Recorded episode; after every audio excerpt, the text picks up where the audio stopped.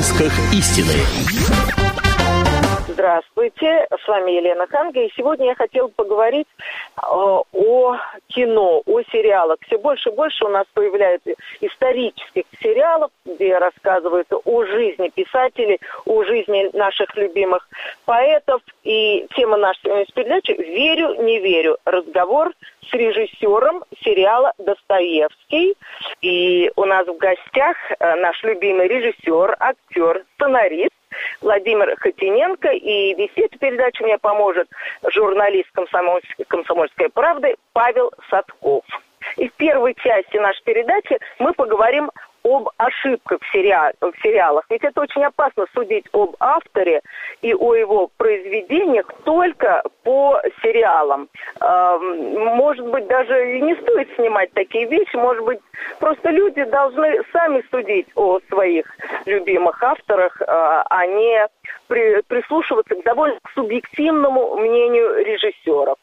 Итак, поговорим об ошибках в сериалах. Здравствуйте, Владимир Иванович. Здравствуйте. У нас в гостях у радио «Комсомольская правда» Владимир Иванович Хотиненко, режиссер, человек, который сейчас один из самых обсуждаемых э, в нашем телевидении, потому что идет сериал «Достоевский», автором которого он является, и я надеюсь, что сейчас мы с вами об этом поговорим. Да, давайте попробуем. Значит, скажите, пожалуйста, такая монументальная тема, как личность Федора Михайловича Достоевского, насколько страшно было вообще браться за этот э, проект, или это вот... Э... Ну, знаете, вот как художнику Перову, который писал портрет, было страшно, не было страшно, но их могло бы несколько хотя бы остаться от Достоевского портретов-то, от разных художников, как от Пушкина, разные портреты, и он по-разному очень выглядит. Угу. Хотелось бы, может, еще трактовку какого-нибудь другого художника. Ну, я думаю, поскольку Перов знал, что у него есть профессия в руках, вот он рисовал по мере силы возможностей, по мере своего таланта, он создал вот такой портрет Достоевского, который мы знаем, и который стал почти каноническим. И вот, несмотря на то, что у нас один из ключевых эпизодов как раз и конструктивных – это рисование именно портрета этого самого Перовым, кстати, в роли художника Перова замечательный, ну, по-старому мультипликатор. Вот, Саш Петров, Оскаровский лауреат.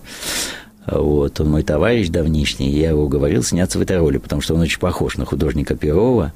Я ненавижу, когда в кадре что-то изображают, вот, и когда актера какого-нибудь, который бы тыкал в холст кисточкой, а он писал портреты, он сам его написал в тех же пропорциях, в той же композиции, но писал уже Женю Миронова в роли. Вот. Но это тот же срок. Во-первых, страшно, но мне всегда немножко страшно, когда я начинаю новый проект. Uh-huh. Несмотря на то, что я много снял уже все-таки фильмов, всегда страшно. И слава богу. Как только я с холодным носом подступлюсь, первая мысль, которая меня посетит, это надо завязывать.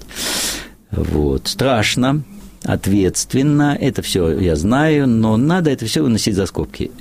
Мне это было чрезвычайно интересно. Как только я погрузился в проект, я понял, что я ничего не знаю по Федору Михайловичу, а, вот, и более того, ничего не чувствую, мне понадобилось его всего перечитать заново, о нем прочитать всякие воспоминания, письма и так далее и тому подобное. Ну, в общем, года два – я заново для себя открывал Достоевского. И сейчас возьму на себя смелость сказать, что моя точка зрения имеет право. Наряду, ведь написано достаточно много и про него да. воспоминаний, книжек, это исследований и так далее и тому подобное. Вот. Но я возьму на себя смело сказать, что я, э, и не только я, а ведь тут еще и Женя Миронов, тут еще автор сценария Володарский, тут ну, много, и все э, девочки, исполнительницы ролей женских, ну, и а все, кто работал. Мы считаем, что мы имеем право высказать свою версию. Фильмов о Федоре Михайловиче не так много, скажем, скорее а, мало. А, аккуратно, скорее мало. Поэтому от такой масштабной работы, как ваша, ожидалось, что это будет ну, что-то в стиле вот такого жития, такого канонической, как вы говорите, версии, да, угу. после которой вот таким Достоевским и был, вот э, ученикам в школе, может, вот таким был Федор Михайлович Достоевский. Угу. Я так понимаю, что вы все-таки сделали тут много авторского, много додуманного, домысленного, доигранного и Евгением Мироновым, и вами, и сценаристом, Хороший вопрос во многих смыслах, потому что тут э, Тут палка о двух концах. С одной стороны, мы старались все-таки опираться на э, либо чьи-то воспоминания, либо на переписку. Мы пытались даже в том, э, что мы измышляли немножечко, это всегда надо чуть-чуть свободнее быть. Вот, э, все равно мы старались следовать тому, что, в общем, так или иначе соответствовало – Федору Михайловичу. Потому что, ну, все зависит от того, кто снимает. Кто-то найдется когда-нибудь, наверное, скажет, да я вообще такого вот сниму, я такого, э, э, такого сделал Достоевского, которого никто не знает. Вот. И, ну, может, и получится что-то интересное, потому что сама жизнь Федора Михайловича, она дает возможность э, трактовки. Я уж не говорю о том выуживании каких-то таких вот скобрезных деталей или еще чего-нибудь. То есть тут можно зарулить куда угодно, но мы все-таки надеемся, что мы делали это с любовью к Федору Михайловичу. Вот. И здесь определенный такт все-таки должен был соблюдаться. Хотя, хотя мы что-то придумывали, потому что ну, никто ж не записывал буквально каждый шаг. Угу. Ну, например, э, вот э, он сам пишет, как он бросил играть в рулетку – ну, какая-то история это длинная и такая она странная. Кому захочется узнать, найдут и прочтут. Ну, она такая странная немножко история. А, ведь, как говорил Филини про себя, я великий лжец, потому что я выдумал свой город детства, и вообще, оно, может, не такое было. Ну, а да, я все выдумал. Да, который... да. А я его выдумал, я выдумал свой город детства, детства, хотя он был конкретный какой-то, так, и с писателем Достоевским. Поэтому мы считали, что имеем возможность чуть-чуть шевелить эту тему. Плюс надо было это как-то киношно сделать. Вот. И чтобы это было лаконично явственно. И мы придумали такой эпизод, ну, говорю мы, вон, там я, ну, я говорю мы, когда не в желании избежать ответственности, могу говорить я, а, Боюсь, говорит, я боюсь якать, потому что здесь огромная роль Жени Миронова, вообще практически каждого, кто участвовал в этом проекте. Только по этой причине я особо якать не буду. Вот. Но этот эпизод, мне, у меня как-то он придумался. У него был большой выигрыш, один из немногих, он в основном проигрывал. И был такой случай, он ехал в Париж к Аполлинарии Сусловой, своей трагической возлюбленной. И он заехал э, в Висбаден, вот. У него были какие-то деньги, но он заехал в Висбаден и играл – выиграл, по-моему, тысяч десять, играл, пять проиграл, ну, даже если ошибаюсь, там на одну ну, тысячу другую, не суть, но удержался, чтобы все-таки к Аполлинарии приехать с деньгами. Вот. Это буквально, это мы показываем все, этот выигрыш и все. А потом мы придумали эпизод, когда он, это могло быть, у него полный карман золотых монет, тогда играли не на фишки, полный карманы, вот такие вот. Он брякает, брякает, Женя Миронов это сделал роскошно. И у него выпадает одна монетка золотая. Вот. И он ее, он сидит на скамейке на площади Висбадене, там, утренняя пустынная площадь. И он эту монетку в щель скамейки прячет на счастье. И когда спустя, по-моему, 6 лет он опять же играет в э, Висбадене, это как раз момент, когда он опять проигрался. И когда он проигрался в дым, тогда уже дошло до крайности, и он на этой же скамейке утром сидит, и забили часы на ратуше. И он вдруг вспомнил про эту монетку. И он ее... А мало ли что там могло быть? Шесть лет прошло. Шесть лет. И он ее достает. И думает, вот это шанс. Он, кстати, об этом пишет в игроке, что такое последняя монета. Вот. Да, в игроке вообще... Поэтому мы имели право это придумать. Потому что идеология этого есть в нем самом. И он тогда идет и ставит на зеро. И проигрывает. И бросает играть. Он понимает, что это уж теперь все. Теперь, когда вот этот вот последний шанс, мне кажется, на такие мы имели право вольности. Вот. Конечно же, там много вопросов о женщине Достоевского, о всякие там эти истории там с девочками, которые у него крутятся.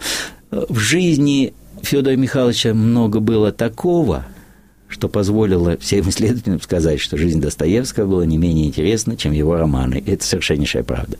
По поводу исследователей Достоевского, как раз вот в те дни, когда начали показывать сериал, они все собрались в Старой Руси на традиционное Достоевские чтения, Мы связывались, естественно, звонили туда, и ну, я ни разу еще не, не помню случая, чтобы ученые, которые занимались вопросом, одобрили какой-либо художественный фильм, посвященный своему предмету. И это не совсем как бы не стало исключением, фильм Достоевский. В частности, вас обвиняли в том числе в том, что даже слова, которые известные слова Достоевского, которые были произнесены во время казни, они были заменены, то есть не и вот в таких моментах, на самом деле, наверняка может набраться достаточно много. Как вы вообще относитесь к э, художественной условности и э, реальности? И вот конкретному обвинению, может быть, даже. Ну, давайте так. Во-первых, я не боюсь обвинений, я знал, что, что такое особенно от людей, которые занимаются Достоевским, для них это все э, святое. Заранее могу заверить, для меня не менее свято, чем для них. Вот это я возьму на себя смелость такое заявление сделать. И думаю, что я его люблю не меньше. Вопрос другой. Во-первых, это кино. Во-первых, если прочитать исследования, то трактовки его разных поступков, одних тех же, они разные, мотивы разные, потому что мы многое предполагаем.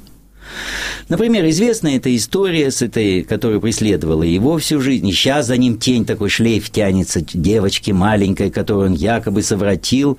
Ведь, понимаете, это ж серьезные исследователи приходят к выводу, что это некий вымысел Достоевского, который он рассказывал. Причем неоднократно, включая семейство Круковских. Угу. Вот, шокировал их такими вот рассказами. Ну, не рассказывал про себя, ну как бы, все равно сам сюжет страшный. Вот. Но это же был вымысел его, Федора Михайловича. Ну, серьезные исследователи утверждают, что это его была угу. абсолютная такая литература. Но этот шлейф за ним тянется до сих пор. Вот. И я думаю, таких можно случаев много набрать. Я, э, мы не всегда, даже когда нам кажется, Филини я уже приводил пример, что мы правду по себе, мы э, пишем именно правду или говорим правду. Вот. Не говоришь о творческих личностях. Поэтому меньше всего я как раз опасаюсь обвинений достоевсковедов. Почему? Потому что я на любую их претензию могу ответить, я знаю – ну, вот, например, недавно мне дали просто... Я не читаю этого ничего, честно угу. могу признаться, потому что, ну... Тут сколько людей, столько и мнений. Ну, например, э, она критик литературно известная женщина. Я довольно ну, такую благожелательную написала заметку, значит, еще не досмотрев причем. Вообще-то еще сегодня. Да. Еще не закончилось. Все. Вот, поэтому, ну, может было дождаться там, или написать вот это первое впечатление, а потом посмотрим, ну, что-то так. И она стала там, а вот э, Аполлинария Суслова, она была эмансипе, у нее э, была короткая стрижка. Э, ну, понимаете, если мы вот так вот буквально снимали жизнь Достоевского, ну, его никто не смотрел бы, вы знаете, это вообще довольно скучно. Для этого существует, если возникнет желание, пусть то, как мы покажем фильм, кого-то перечитать, почитайте. Найдете много интересного в разных воспоминаниях, в разных письмах. В поисках истины. Во второй части передачи давайте поговорим о юморе Достоевского, о художественных вымыслах и вообще о том, стоит ли снимать фильмы о жизни авторов, а может быть лучше просто читать и самим себе представлять, какая же была жизнь этих авторов. У нас в гостях Владимир Иванович Хитиненко. Мы разговариваем о сериале «Достоевский», который всю эту неделю преследует нас на телевидении, показывает э, его канал России. Мы смотрим, обсуждаем, и сегодня как раз завершающая серия этого фильма, и прекрасный повод поговорить об этом фильме с его создателем. Владимир Ильич, вот вы, мы остановились на том, что вы говорили о исследователях, о том, угу. как они относятся. А вы сами написать исследование именно в, в плане некой монографии о Достоевском? Вы же узнали какие куча наверняка каких-то да. вещей. Да, и у меня записи, материалов. И мысли наверняка, что самое главное, творческое переосмысление всего этого. Но первое, чего начал, я могу уже написать. Я достаточно уже много знаю. Но, может быть, важнее, чем знаю, я уже достаточно хорошо чувствую – Федора Михайловича. Вот. Но прежде всего, если бы я что-то написал, я бы написал э, эссе, там, не знаю, что юмор в творчестве и в жизни Федора Михайловича Достоевского. Прежде всего. Он был я начал с этого. Это правда. Вот... Замечательный совершенно. Поэтому... Извините, я просто... Мне действительно последний... Я перечитывал Карамазовых, и я понимаю, что какими-то местами это, это и Зощенко, это и Гоголь. Гоголь это, это, это, да. Да, да, это какие-то вещи, которые потом вот встречают великолепный совершенно действительно юмор. Да, и был же период, когда его обвиняли в подражательстве Гоголю, например. Особенно, когда он двойника там написал, uh-huh. Гофману, Гоголю, ну, в общем, много чего. Дело в том, что обвинение столько обвинений, сколько перепало на долю самого Федора Михайловича, мне и не снилось. Вот. Поэтому, даст Бог, выдержу и эти. Вопрос другой. Вот понимаете, если бы вот, э, удалось бы собрать такой, ну, круглый стол, условно говоря. Uh-huh. И пусть придут достоевсковеды, пусть... Нет, ведь, понимаете, так получается, когда что-то высказался кто-то. Э, я на каждый случай найду объяснение, почему мы, зная это, поступили так-то, так-то и так-то. Ну, как вот случай, я вам с монеткой рассказал, uh-huh. с этой. Вот, с Аполлинарией Сусловой, что если буквально ее давать вот такой, какой она была, а на сегодняшнему зрителю он будет думать, что он мне нашел. Вместо того, переживать чувства, сопереживать Достоевскому, он бы стал думать, что он мне нашел, как это, она же не была красавицей. Это, э, это вообще очень все индивидуально, хотя современники отмечали ее там, какое-то вот влияние такое вот э, эротическое, там, потом, в конце концов, она и Роз, с Розановым, потом Розанова мучила после Достоевского. Вот. Но э, если в кино, в кино все равно выдуманный мир – Понимаете, это просто еще одна версия э, вот такой жизни Достоевского. Причем, знаете, вот есть исследование, например, эротизма, там, например, Достоевского, да, есть по этому поводу уделяется внимание, определенное, можно отдельное кино снять. Можно отдельное кино снять Достоевский и его женщины. Есть такие книжки даже. «Три любви Достоевского», там, ну и так далее и тому подобное. Вот. Потому что это тоже какая-то была важная часть его жизни – какая буквально?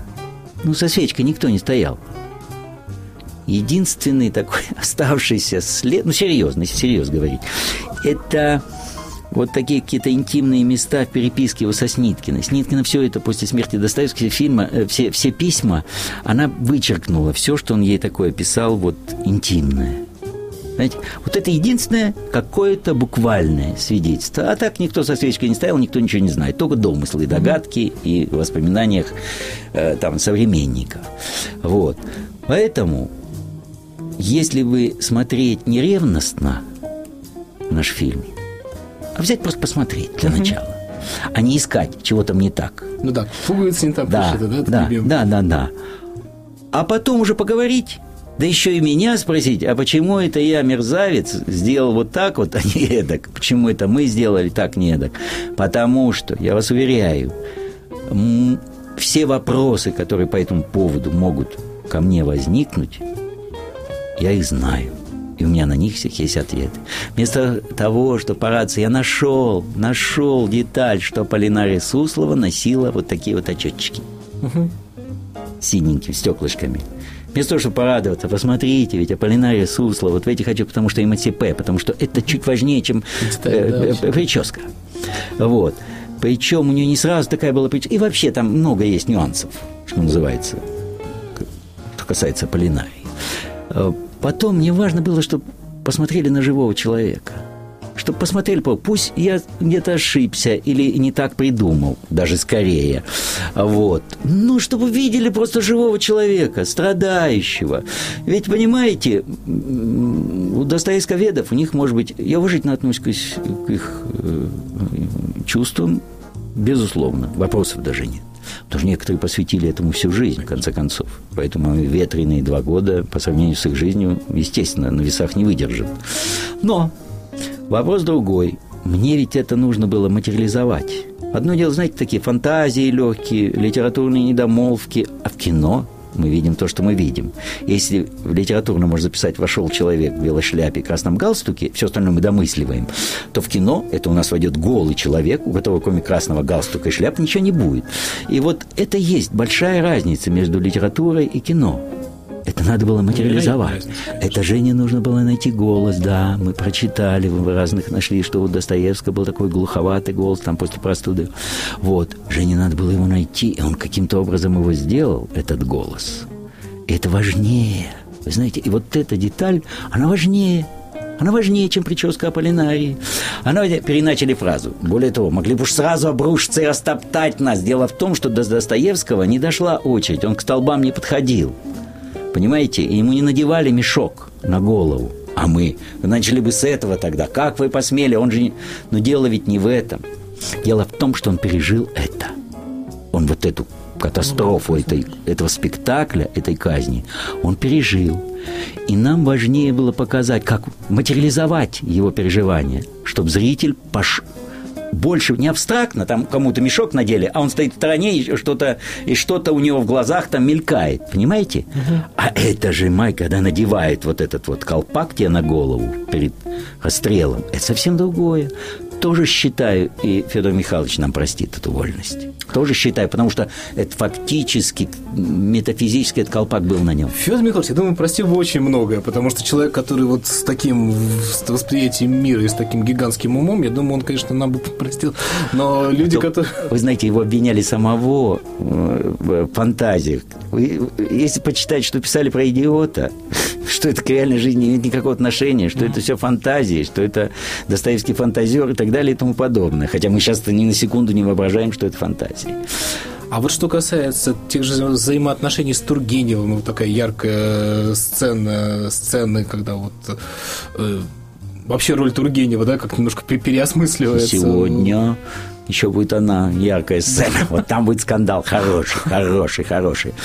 Ну, это тоже не все, потому что они сложнее были их отношения. Хотя, понимаете, я думаю, нам важнее здесь было показать все-таки конфликты. С одной стороны, мы показываем, Федор Михайлович приходит с журналом, просит написал, он же просил повесть э, э, доста, э, Тургеневскую. Переписку, если читать их, ну просто не разлей вода друзья. Отношения были сложные, потому что одна эпиграмма, которую я не знал, которую написал Тургенев, рыцарь там доблестной фигуры, Достоевский милый пыщ, на, лите, на лице литературы зреешь ты, как новый прыщ. Ну и так далее. Ну, довольно длинная, ядовитая эпиграмма Тургенева. Вот. Что они с Некрасом, какой филитон написали про Достоевского. Чем он на каторге был, могли пожалеть. Вот. И сколько хулиганства у них было, да, во всех? Ну да, с другой стороны, ну а у нас что сейчас? вот. Но переписывались Тургенев, потом на, издавалась какая-то энциклопедия выдающихся писателей. Тургенев написал письмо Достоевскому, что я хочу, чтобы вы... Сложно. А Толстого, как они обменивались такими закадровыми шпильками, они же не встретились по стечению обстоятельств, по судьбе. Они два величайших писателя а не только своего, а вообще все так не встретились. Вот. И, а, но обмениваясь довольно ядовитыми замечаниями, которые остались. Вот. Тоже все было непросто. ну, ну да, Лев Николаевич Шекспира не любил. И Чехова тоже. Вот. Поэтому э, ну, это все просто жизнь. И вот я говорю, мне, мне важнее было просто показать живого живого человека. Спасибо вам огромное, Владимир Огромное спасибо за фильм. Мне кажется, что как раз вот в плане тактичности тут все, все совершенно здорово и замечательно. Спасибо вам еще раз. И что пришли, и что сняли это замечательное Спасибо. Ленту. Спасибо, до свидания. А, с вами была Елена Ханги. Еще раз хочу поблагодарить за то, что вы были с нами и посоветовать все-таки самим читать и представлять себе, какая же была жизнь этих авторов, потому что наше воображение гораздо интереснее, чем любое, любое субъективное представление режиссеров. Не в обиду режиссерам будет сказано. Еще раз спасибо Владимиру Хотиненко, режиссеру, актеру и сценаристу и корреспонденту «Комсомольской правды» Павлу Садкову. Всего доброго. В поисках истины.